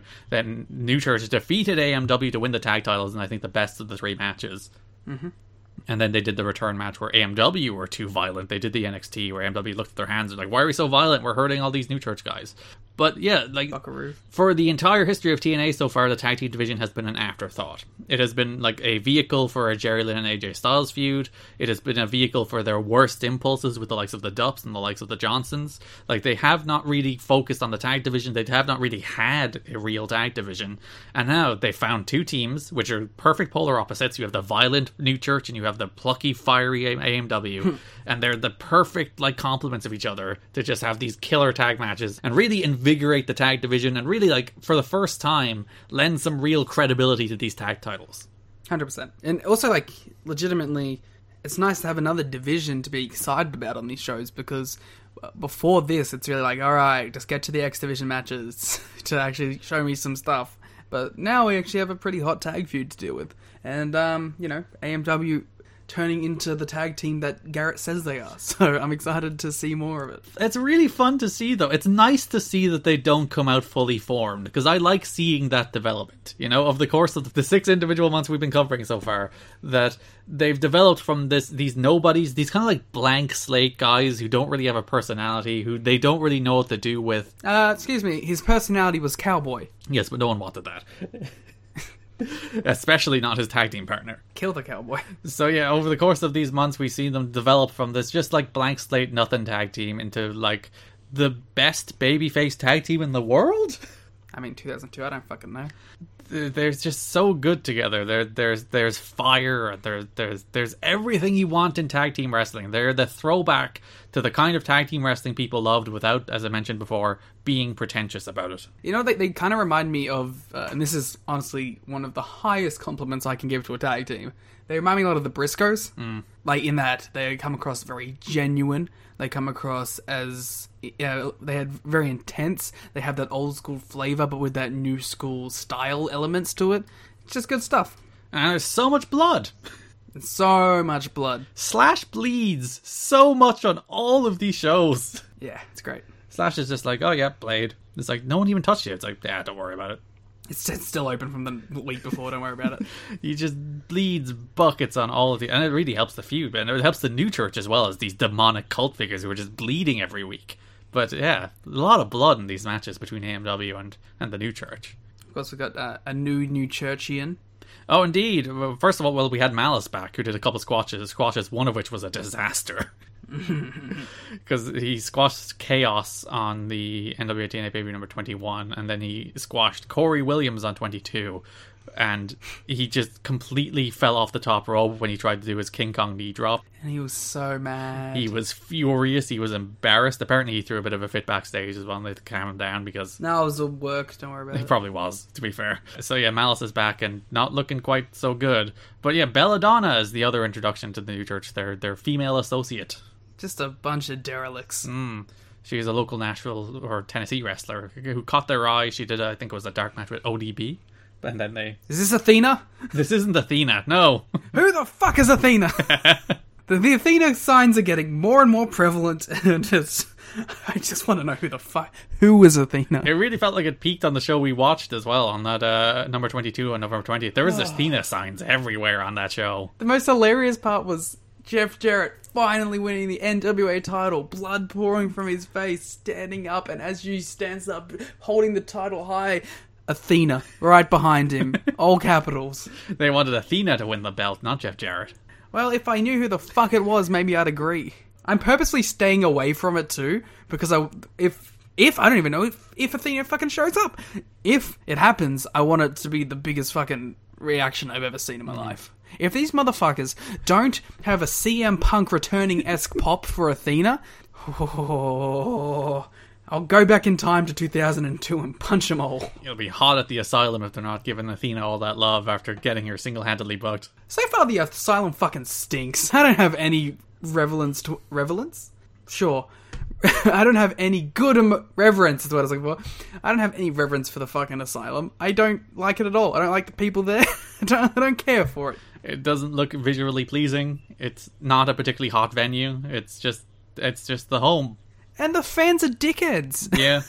Just a bad place. It is funny, we watched Chris Rock's Head of State for the Patreon, which you can hear a review of now on the Patreon if you'd like, at patreon.com/kiddingme. But it's funny to see how much better the asylum looked in that movie. And because they moved everyone to one side. It's like, oh, so that's what this building could look like if it was shot with some amount of money. The colours popped so heavy. It was so interesting. Like, oh yeah, this building actually looks pleasant to look at instead of like this drab kind of grey affair. Other stuff in the tag division this month, we had a little tag team tournament that was won by the Harris Bros, which they still haven't gotten their shot, so I don't know what they're waiting for there, but the Harris Bros are number one contenders, I guess. Cool. Because they did that tournament. Like, Maximos defeated the Rainbow Express, Harris Bros defeated the Hot Shots, and then Harris Bros defeated the Maximos. And then the last show of the month, BG James and Kurt Hennig got a tag title shot. So what I'm hearing is you're really advocating for the Harris Brothers here. Now, why would you be such a supporter of the Harris Brothers? This entire podcast is just going to become me grumbling at Vince Russo and me grumbling at you calling me a Nazi. Whoa, whoa, whoa, no one said Nazi. You hear it here first. So the Harris Brothers are waiting in the wings, I guess, for a tag title shot. We did have that match between Hennig and James against the New Church. Kind of a boring match, again, in line with a lot of the Hennig and James matches. BG is terrible on these shows. I hate seeing people. I thought Hennig was pretty good in this, though. Yeah, because at least he didn't have to sell, mostly. He hit his plex. Fun times. Okay, before we get off of the tag stuff, I mean, I assume we're done with the tag stuff now. Well, you don't want to talk about the Briscoes? Oh, yeah, we'll talk about the Briscoes, that's sure. I mean, it's the problem with the Briscoes is that, although I love seeing them here, I have no investment in them because I know they don't stay for any relative time, you know? And they're doing pretty much nothing. Like, they're facing Divine Storm, who actually had a very good first impression when they wrestled Easy Money and Sonny Siaki the week before. Like, I think, it was a really fun opening, 2002 indie match. Yeah. But, yeah, I would be a lot more excited about the Briscoes if they actually stuck around. And the highlight of both the Divine Storm against Easy Money and Sonny Siaki match and the Divine Storm against Briscoes match was Trinity. Yeah, of course. Trinity just killing herself. It's nice to have a woman on these shows who's not freaking trying to sleep with somebody and she's just kicking ass. Oh, just you wait. I have zero faith in that staying that way. You think Trinity's suddenly trying to get with Brian Lawler next week? Oh, fucking next week she'll be like... banging Vince Russo or something. Like, I have no faith in the treatment of women on this show. Yeah, Trinity's hitting springboard moonsaults, she's hitting the Hurricane Ranas, she's basically Lita, if Lita didn't die whenever she did every single move she tried. Lita does have more charisma, though. I was gonna say, that's kind of adds to the aura of Lita, though, doesn't it? It's the Phoenix effect. But Phoenix only dies, 1 out of, 100 times, whereas Lita dies, 99 out of 100 times. Which is why it rules. Lita and Trinity should merge into the perfect wrestler. Linity. Linity, indeed. The wrestler who can do the cool shit, but also has cool charisma. Or Trita. Trita? Yeah, you know what? Let's go for it. Yeah. That's their Gogeta-esque Dragon Ball fusion. So now that we have covered the rest of the tag stuff, what did you want to move on to? There was some, charity thing going on. Oh, yeah, they devoted the entirety of the gate receipts of... I took note of which of the shows it was. It was the last one. No, I believe it was 21, and it was more of them, actually. It was a bunch of them. They did a bunch of them in a row. But the Tennessee Disaster Relief Fund, which is the second month in a row, because they're doing the auction as well, which there are some promo videos for. Yeah, the auction that I was referring to specifically. Whereas a bunch of stuff up for grabs, like managing people or sitting on announcers or special guest ring bell. That goes to the stuff we mentioned last month, which is, I think, the DC Sniper Fund. I think there was an autism charity as well. But yeah, they also donated the gate receipts of the November 13th, and I think as well the November 20th pay-per-view was to the Tennessee Disaster Relief Fund. So it is nice to see TNA giving back to the community, helping out, not just being a selfish wrestling company. It's all cool, very charity stuff. Very charity. But the more important thing is that there is one pre-tape in which Hennig... says, oh yeah, I've never lost at golf, which is a fun little reference, you know? Yeah. And if someone can beat me and we get over $5,000 on the thing, I'll put my own $5,000 in. So, yeah, that's nice. But more important than that, BG James utters the phrase, I am a gamer. Is BG James the original gamer? He is the original gamer moment. Yeah, he did have a heated gamer moment on these shows, so it's all coming full circle. So, yeah, I'm gonna be trimming that part of that out, and I will be posting it pretty much 24/7. I think he says the words, I'm a hardcore gamer, too. Oh, yeah, he's not into those casual games. He's not playing Wii Sports. He wants to play God of War. God, I can't wait to spend $10,000 at the NWA TNA auction to go play games with BG James, where he calls me slurs the whole time. Alright, this is November 2002. What games would you play with BG James? Well, he said it was arcade, so whatever's in the arcade at the time. Playing some Street Fighter? I don't know. Let's go. Yeah, well, there's all kinds of... You could play some Pac-Man. Ooh. Tetris. Yeah, Tetris. One of the Time Forces. Notable games released in 2002 included Kingdom Hearts... It's not at the arcade. Oh, you could play Mario Sunshine with them and you could torture each other. It's not in the arcade, man. The true revenge on BG for dropping the F word on this live pay-per-view would be forcing him to play Super Mario Sunshine. No, because he just called me that over and over again while we play. You would definitely refer to Mario as some kind of derogatory comment. Please, BG James, I just want to play video games. Stop calling me slurs. There was a Mike Tenay and Don West promo for those silent auctions, which was very good. They were doing a bit where Don went into the hard sell and Mike was like, Don, save the hard sells for later. And I was like, oh, the wholesome bit. He's like, we already have 2,300. And he's like, 2,400, 2,500. It's great. Oh, bless these two. Bless them with all my heart. Bless this mess. Let's move on to the X-Division, I suppose, in which, again, you can't get away from it, Liam. 2 AJ Styles and Jerry Lynn matches. Okay, no more. I'm putting a hard pan on this. No more AJ Styles and Jerry Lynn matches. But the thing that scares me is the blow-off, quotation marks, I don't know, involved cheating. So that makes me think there's going to be another AJ Styles-Jerry Lynn match. So yeah, on pay-per-view number 20, Lynn defeated Styles to win the X-Division title, which they're really hot potatoing that X-Division title around, by the way. Yeah, but I guess that's kind of the point. It's the belt that's you're going to get a title change every now and again. Do they have to do so many of them, though? I guess the idea is, tune in every week because you don't know if the X title will change. 1, 2, 3, 4, 5, 6. Listen, I'm not saying it's good, but I'm saying that there is probably method to the madness. This is the 6th title change since the beginning of this company. I don't mind that. He got a title change. Got a title run, rather. Jerry Lynn is the second person to hold the belt twice already. After... AJ. Yes, of course.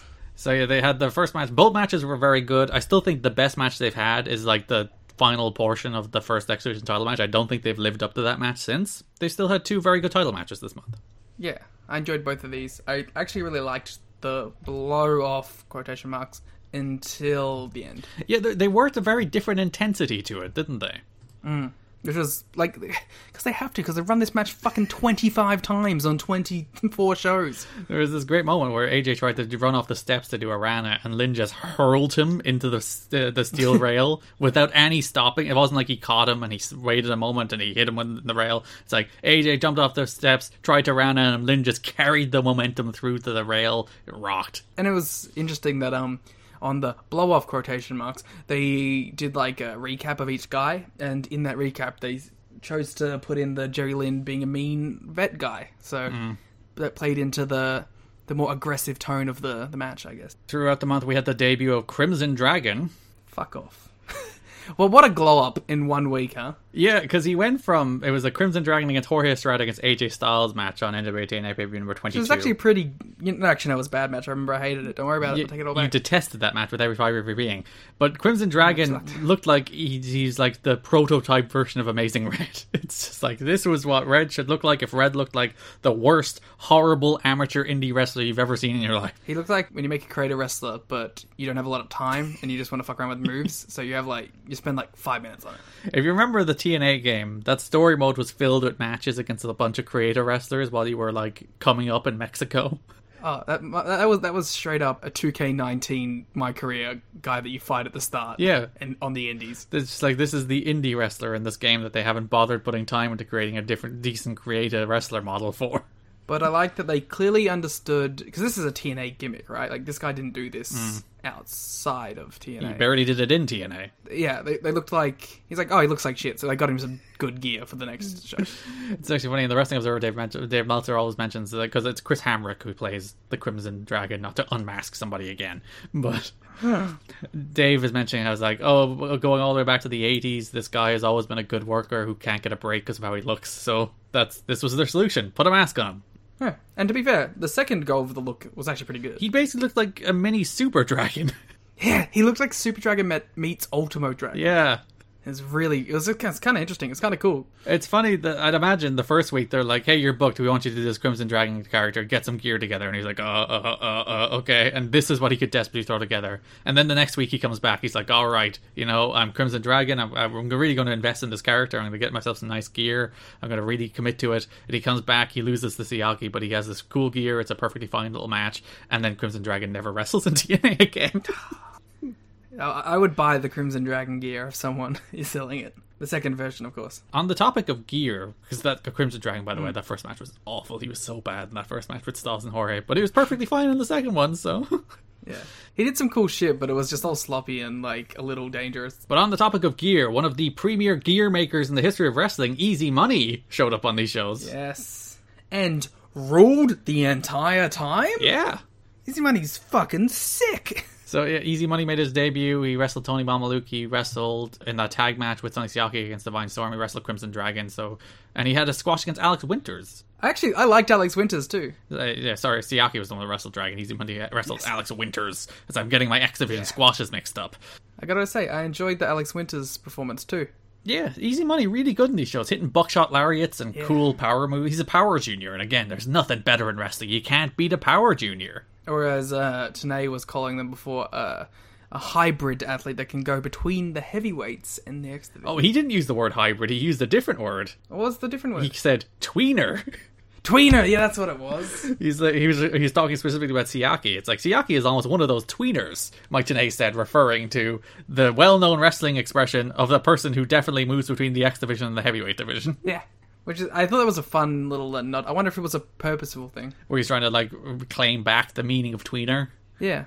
I wonder if that was ever, like, something they were seriously considering making, like, part of the TNA vernacular. Like, oh, we have these guys that go in between the heavyweight stuff and the X Division, you know? Because I'd imagine they were looking at AJ Styles at the moment in particular as a guy who's like, this guy is going to win the heavyweight title at some stage. He definitely is. So maybe we have to establish this idea that these people are on the level of the... Which is, to be fair, a thing they were doing with, like, the Jerry Lynn and Ron Killings stuff. Like, Jerry Lynn pinned the NWA champion. Well, Siaki has been doing it too, but he also gets beat up a lot, so it's like... Was Kid Cash not on this fucking... He did... Yeah, he was. He was in the Elimination Tables match, which he won. Which was insane.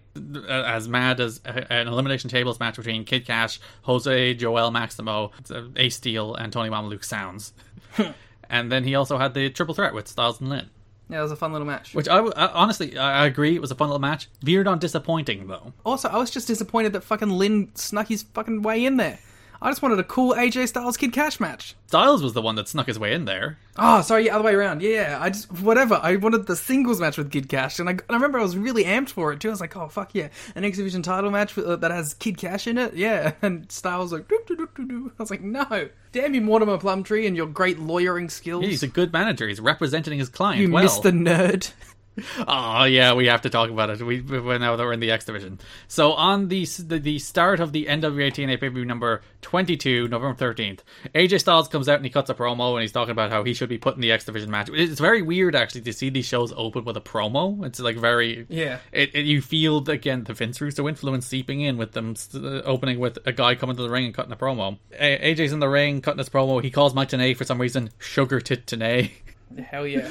And then Jerry Lynn comes out, interrupts them, and he's like, whoa, whoa, whoa, whoa. Hold your horses there, Mr. Cocks his head to the side, pauses for a moment. Nerd, is it? That's right. And yeah, Mike Tenay's like, that's right. And Don's like, yeah. Honestly, like, the Mr. Nerd line is obviously tremendous. One of the best things I've ever seen in my life. But the thing that really sells that clip to me is Mike Tenay's emphatic, that's right. He's like, fuck yeah, that is Mr. Nerd. You got him. That is Mr. Nerd. He has been owned. That's right. And the pride and satisfaction on Jerry Lynn's face when he says Mr. Nerd, it's so good. I love it so much. It's such a lame line, and Jerry Lynn makes it the best line in the history of the world. Shout out to Jerry Lynn for responding to that tweet, too. Yeah, Jerry Lynn responding to us on Twitter with a nerd gif. He is the fourth... Wait, no, the fourth or the fifth? He's either the fourth or the fifth person followed on the account now. Yeah, Jerry Lynn deserves it for his sick Mr. Nerd line, which is officially added to the intro of the episode. This is our Hall of Fame. Yeah, this is how we immortalize people in TNA canon. Oh, you want to talk about Mike Tenay's best call? Yeah, we didn't even mention the Mike Tenay call where Vince Russo unmasks itself. Don West drops a "You've got to be kidding me," because of course he does. And then Mike Tenay delivers the line, "Oh shit, it's Vince Russo," with like the fury and anger of everybody watching, and I believe everybody in the back. Did Tenay know? Well, he's not listed among the people that did know. So that could have been a very real, oh shit, it's Vince Russo. A very personal, organic reaction from Mike Tenay to seeing Vince Russo on the television show that he has to work and call for the rest of his life. Hilarious. It's such a good delivery. It's such a good it's the, like the perfect response, you know. It's the time is just like, oh, could it be, you know, that kind of stuff. The inorganic I'm feigning excitement, where Mike Tenay is just like, oh shit, it's Vince Russo. That may be the cleanest and clearest "you've got to be kidding me" too, so that might just be the "you've got to be kidding me" that we end up using. Also, thanks to Don West for giving us the soundbite of our podcast name. It's really helpful. He is iconic. He is an iconic man. Well, that's the reason it was named. It's named after the call. That's what I'm saying, though. It's like we have infinite choices of clips to use if we ever need an audio version of our name being spoken. I mean, yeah, I'm pretty sure we're already up to like 7 "You've Got to Be Kidding Me's through TNA history. Once it's all done, we'll compile the "You've Got to Be Kidding Me's into one giant video. You see, the "You've Got to Be Kidding Me" name is a double entendre here, but it's both Don West's catchphrase on commentary and also what you say whenever you see something like Bruce being turned from gay to straight. You've got to be kidding me. Damn right. You did the Mike Tenay damn right. Hell yeah. X-Division stuff, that's about it for the month, I think. Yeah, Key's gone. Red's got a bit more of a push throughout this time. They clearly like Red. Yeah, they do the Red and Lynn title match, and there's a note in PW Torch. Oh, banger. The Jarretts are very high on Amazing Red and feel that he could be their version of Rey Mysterio. So they see what literally everybody on Earth sees. Yeah. But yeah, it's very clear that, like, oh, they think Red's a guy, they're investing in Red, because before that match they do a little sit-down interview where Red is like the most timid. He's so nervous. Just, he's a kid being interviewed there on stage, and Mike Tenay does his darndest to kind of make him comfortable and keep him moving, you know, whenever he gets stuck, but it's like, oh, he's so nervous. He's so, like, still stuck in his shell at that stage. as you mentioned during the watch along, Don West, absolutely professional. Yeah, Don's like, oh, you know, this guy, he's so timid, he's so nervous. You don't really think that this guy could be so explosive and dynamic in the ring. And then you see him and he wins your hearts and minds. And it's like, that's commentary. Like, so much of commentary is like, oh, he didn't get all of that, which I detest now that he didn't get all of that. It's like, you're not supposed to make excuses for them. You're supposed to put them over. You can say something along those lines without burying it, you know? Well, my favorite one is always, and it's happened like 4 times in WWE recently, where it's like, he didn't get all of that. Oh, it's the finish. Yeah, I hate that. Like that one, because that's the risk you play too. But yeah, Don's great. Mike and Don, I think this is really the month where they hit their stride, where they're both like great commentators, but they have the chemistry between each other. But then they're also like their own unique individual characters, even taking out the Russo stuff. Like Mike Tenay's doing his interviews, Don West is kind of owning his earnestness, and it's a lot of fun. I enjoy that team so much. They're so good together. The best.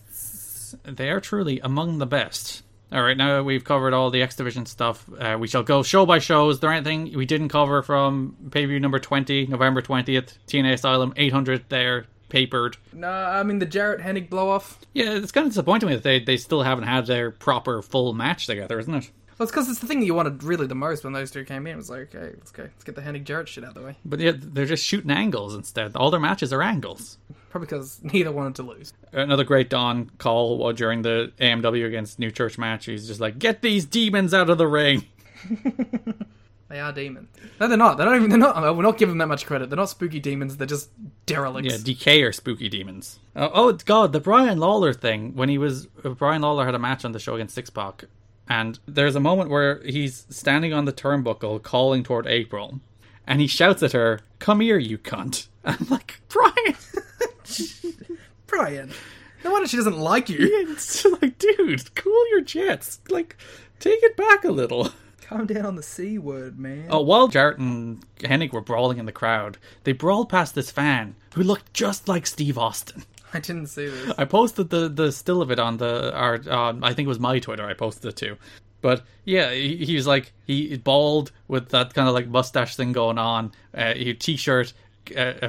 Jean shorts. It's like, oh, he's just casual Steve Austin. He was even wearing a Steve Austin shirt. I'm pretty sure he's cosplaying as Austin. Did he have the gold chain on? I think he might have. Holy shit. That's a look, though, by the way. I'm stealing that shit. Oh, you're going for the 2002 Steve Austin? That's your preferred look? Yeah. Get a long sleeve, shorts, gold chain on. That's what I'm going with now. I did quite enjoy... Cap. You and your young people words. Cap? I meant like a hat. Oh, a literal cap, right. Yeah. I wasn't saying that I was lying. There was a nice moment in the main event during Stars and Lethal where Mike Tenay was like, yeah, we want a replay. Can we get the replay? There was like some graphics on the screen as they tried to pull up the replay, and then it's like, no, I'm afraid we cannot pull up the replay. It was too high action. Legitimately, before that, Mike Tenay was like, the X Division, it's so fast-paced, we can't even have time to go to replays. Once we go to replays, something happens. Which it was in the Styles-Lynn-Cash match, there was a moment where Cash did this cool dive. It was like a pin attempt or something, wasn't it? No, Cash did this cool dive, and then they go to the replay of Cash's dive, and on the other screen, because it's like the picture-in-picture replay, you see AJ do a springboard shooting star to the floor. It's just stupid shit. It rules. They cannot keep up with all of this stuff. Oh, Don West suggesting the Maximals are like Venus and Serena Williams. I quite enjoyed. Where it was like, this was during the Elimination Tables match, where it's just like Venus and Serena Williams, they want to eliminate everybody and get it down to themselves where they don't care who wins then. Should we quickly just go through all the matches that happened? I think we covered most of them already. It's like Jorge defeats Bruce, BJ defeats Siaki, 6Pac defeats Lola, AMW defeat the New Church. Blah, blah, blah, blah, blah. You've already gotten bored running down the match. Yeah, I was like, oh god, just got a cage match. See, this is the reason that I want to shift toward the broad topics thing, because it's just like, do you have anything interesting to say about BG against Siaki? No. No, but we should let it be known that it happened. Yeah, well, dude, that's the reason the show notes are there. You can look at results of these shows. Ah, alright. Yeah, you know what? Yeah, fuck these guys. Go to the show notes. Lee was like, you could give us your $1 to look at the show notes on Patreon. I forgot about that. Go pay the $1 if you want to know what happened. There's all kind of scoops and stuff that we don't even get to the time to talking about. There's notes in here that we didn't even bring up. This is the true hustle to sell you on the $1 show notes. Yeah, and it's well written, you know?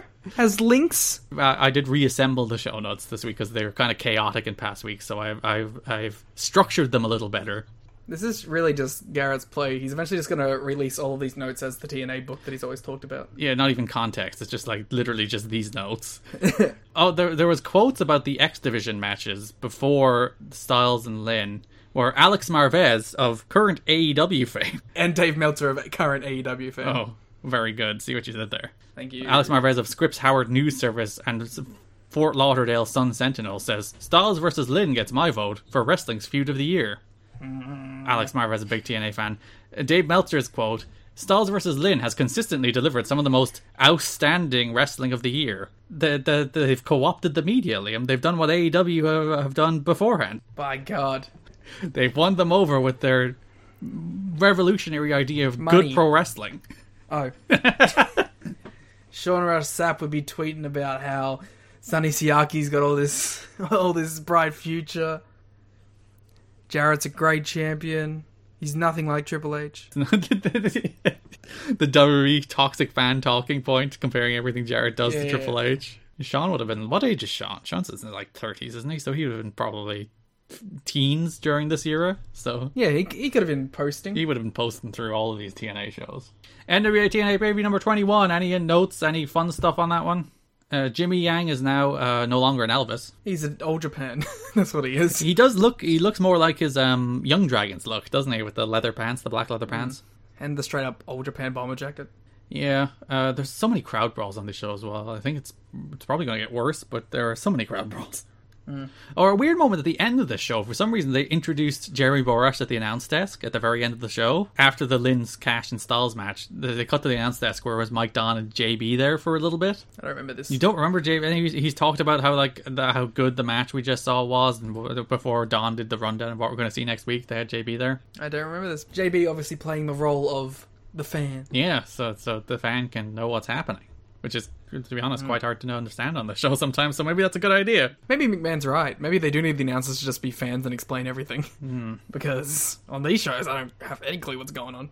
We also had the NWA TNA pay-per-view number 22. See, this is the reason Broad Topics works. We already covered everything. It's an efficient format.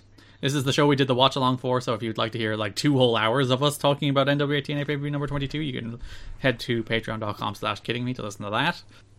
Actually, there is an interesting quote in Jerry's book about the gay stuff. Well, interesting might not be the right word. But there is a quote. So Jeff Jarrett was like, hey, Jerry, you should email talent about stuff just so that they know what's happening and they have some concerns. And one of the concerns was all the quote-unquote gay content. So the quote in Jerry's book, Jeff advised that most of you feel that we have too much quote-unquote gay content in the shows. I agree. My explanation for the past segments is simple. When writing a segment or match using a gay tag team required gay content by its very nature. Some gay people thought the segments were funny. I'd like to know who. Some gay people thought the segments were disgusting. Much more likely. My guess is that the opinions were equally split among straight people. Like, that's him addressing this is the week of the BG James gay slur, the week after, between those 2 pay-per-views. And we did mention that, like, the gay stuff was... somewhat more tastefully executed in recent months, and then they went to the very dirt worse to the extent that he had to address it. And they did actually apologize for the gay slur BG throughout, saying it wasn't scripted. It's BG James, man, just... But like, even if it wasn't scripted, the intent of that segment was like, oh, look at the gay bad guy, BG's gonna beat him up. So even if he didn't drop the slur, the intent of that segment is he's beating up the gay guy. Yeah. Oh, dearie me. Dear, dear, dearie me. That brings us to NWA TNA pay-per-view number 23, which is all the Russo stuff, all the this show sucks stuff. That's us reviewing it, not Russo. I did enjoy, there was a sign in the crowd at one stage that Vince owns entertainment, but Jarrett owns wrestling. And it's like, oh, you poor soul, what a bad show to bring this sign to. It's not how you spell Khan. The show where Vince Russo does this show stinks, I need to bring back sports entertainment show is the show where you bring the Jarrett's own wrestling sign. Well, to be fair, but, you know, that's the whole point, isn't it? That's the heat. The problem is like, the whole Russo character is, like, meant to be the bad guy, but he actually thinks he's right. So, but you know what the actual problem is, though? that the idea here is that TNA is meant to be this pure sports wrestling show. I mean, it was for a couple of months. But even when it was, there was bits of it that very much wasn't. Yeah, but it's like just, it was little sprinkles of it. It exists. I wouldn't blame the fan for bringing this sign at like this point. If he brought it the next week after, I'd be like, come on, man. But my big point is that like TNA, Vince Russo's version of TNA in this promo is this horrible sports-based traditional wrestling product, and he's gonna bring the entertainment. That's what this show needs. That's what wrestling needs. It needs the entertainment. And like, you've had the Dupps, you've had the freaking Johnsons, you've had all of the Bruce stuff. It was like 3 months ago. You've had all of the Bruce stuff this month. The Bruce and... because I would argue that the only things recently that have been going on is the Brian Lawler and the Bruce stuff. Which has been all over these shows. Yeah, but it's one thing. Really. It culminates in one thing. Bruce has officially given up Miss TNA. He's going by Alan Funk now. He's given it to April, apparently. We'll see how that plays out. Probably won't. I did quite enjoy... there was a video package before Styles and Lynn on the final show of the month where they had this photo effect for Styles. Where they had this single image of Styles, and you know the way when they drop the photos on top, it's usually like, oh, it's a different image every time. Not in TNA, not for TNA video editing in 2002, where instead it was just different frames around this single image of AJ looking like a smug git. And I found it way too funny. I don't know why. AJ's great. He's just got the most punchable face too. Really helps. He does. He's just a smug shit and you want to hit him. I can see why Jerry hates him. Jerry's just like, I just want to hit him. I think last note I have is Dory Funk showed up. He did a little promo about the good old days, talking about all the old guys. Did he do, like, a shoot interview? Because they did, like, a weird trailer for a Dory Funk shoot halfway through this. It wasn't even a shoot interview. It's like, what if we condensed the Dory Funk shoot down to, like, 2 minutes? That's what we're going to put on the show. For, like, a second, I was like, did they do the Ring of Honor thing where they just, like, released their own branded shoot interviews or something? It wouldn't have been the worst idea. Yeah, like, you get some guys in there and get Jerry Jarrett to go talk 2 hours and then release it on DVD. It was a nice little segment, though, talking about the good old days. I like seeing Dory. Still wrestling. What a bad man. They asked him about Russo, and he's like, oh, Russo, what a piece of shit. He's like, oh, I shouldn't have said that. Sorry, guys. It just came out. Ugh. The final note I wanted to mention, November 29th in Jerry's book. I spent the morning working at home on show number 24. This show reflects a lot of segments suggested by Jeff and Vince Russo. I really have no opinion as to how good or bad the show will be received. It is a great deal different from our past shows. My concern is that the fans might feel there is too much backstage content and too little in-ring action. If the backstage segments go well, the show could be exciting. My other concern is that the show is building to a match between Jeff and Truth against the Harris Bros, and my fear is nobody will care. The Harris Bros get a great deal of negative criticism from the internet and this podcast. Except for Garrett. Stop it. Leave me alone. What? They're your guys. You're the one who keeps talking about how much you love the Harris Brothers. You were the one who said that if they weren't Nazis, I'd like them. So you were the one who was on the hook for liking the Harris Brothers. If they weren't Nazis, I would like them. You like them because they are. Stop. I was going to drop it, but you make it too easy. You're a bully. You're a bully and a mean person. But yes, that's a foreshadowing for what is to come, the further Vince Russo influenced content, which we will cover in 2 weeks on the December 2002 episode. I can't wait for these shows to get way more difficult to watch. To be fair, they'll probably be more interesting to talk about. For all the wrong reasons. Yeah, but it takes me 2 hours to talk about them. It takes me 8 hours to watch them. That is November 2002, a very happening month. Lots of Vince Russo, big world title change, some good X-Division stuff, some horrible gay bashing stuff. TNA. Yeah, sounds about right, huh? If you'd like to support the show more, you can support us on Patreon at patreon.com/kiddingme. I would suggest you wait until Wednesday to do so, because you will be charged now and charged again at the start of the month. So do not subscribe until the start of next month. That is my advice. I'm giving you that warning right here. My advice... subscribe right now. Liam wants the double money. Liam is horrible and selfish. Where I am out for the interest of the fans. I don't care. Give me your money. Patreon.com/kiddingme, where you can get the watch along of NWA TNA pay-per-view number 22. We also did a review of Chris Rock's Head of State. We also did a watch along of WrestleMania 26. Plus, next week we will also have the episode 6 of Monday War Games. So that's all the Patreon content you can look forward to. Support us at patreon.com/kiddingme. You can follow me on Twitter at GarrettKidney, TAORETTKIDNY. You can follow Liam at Twitter. Yes. At the Gleet Muto. Follow me at Twitter. Yeah, Liam runs the Twitter account. I run at Twitter. I am Jack. Yes, you are Jack. You can follow Liam on Twitter at the Gleet Muto. You can follow our podcast on Twitter at TNA History Pod. We'll see you in 2 weeks as we cover December 2002. Thanks for listening, and bye-bye. Fuck. Didn't prepare anything. Really got to come up with a goodbye. How about, oh shit, that's Vince Russo. Oh, you nailed it. Oh, no, what's the other one? This product sucks. For the ones who work hard to ensure their crew can always go the extra mile, and the ones who get in early so everyone can go home on time, there's Grainger, offering professional-grade supplies backed by product experts so you can quickly and easily find what you need. Plus, you can count on access to a committed team ready to go the extra mile for you. Call, click Grainger.com, or just stop by. Grainger, for the ones who get it done.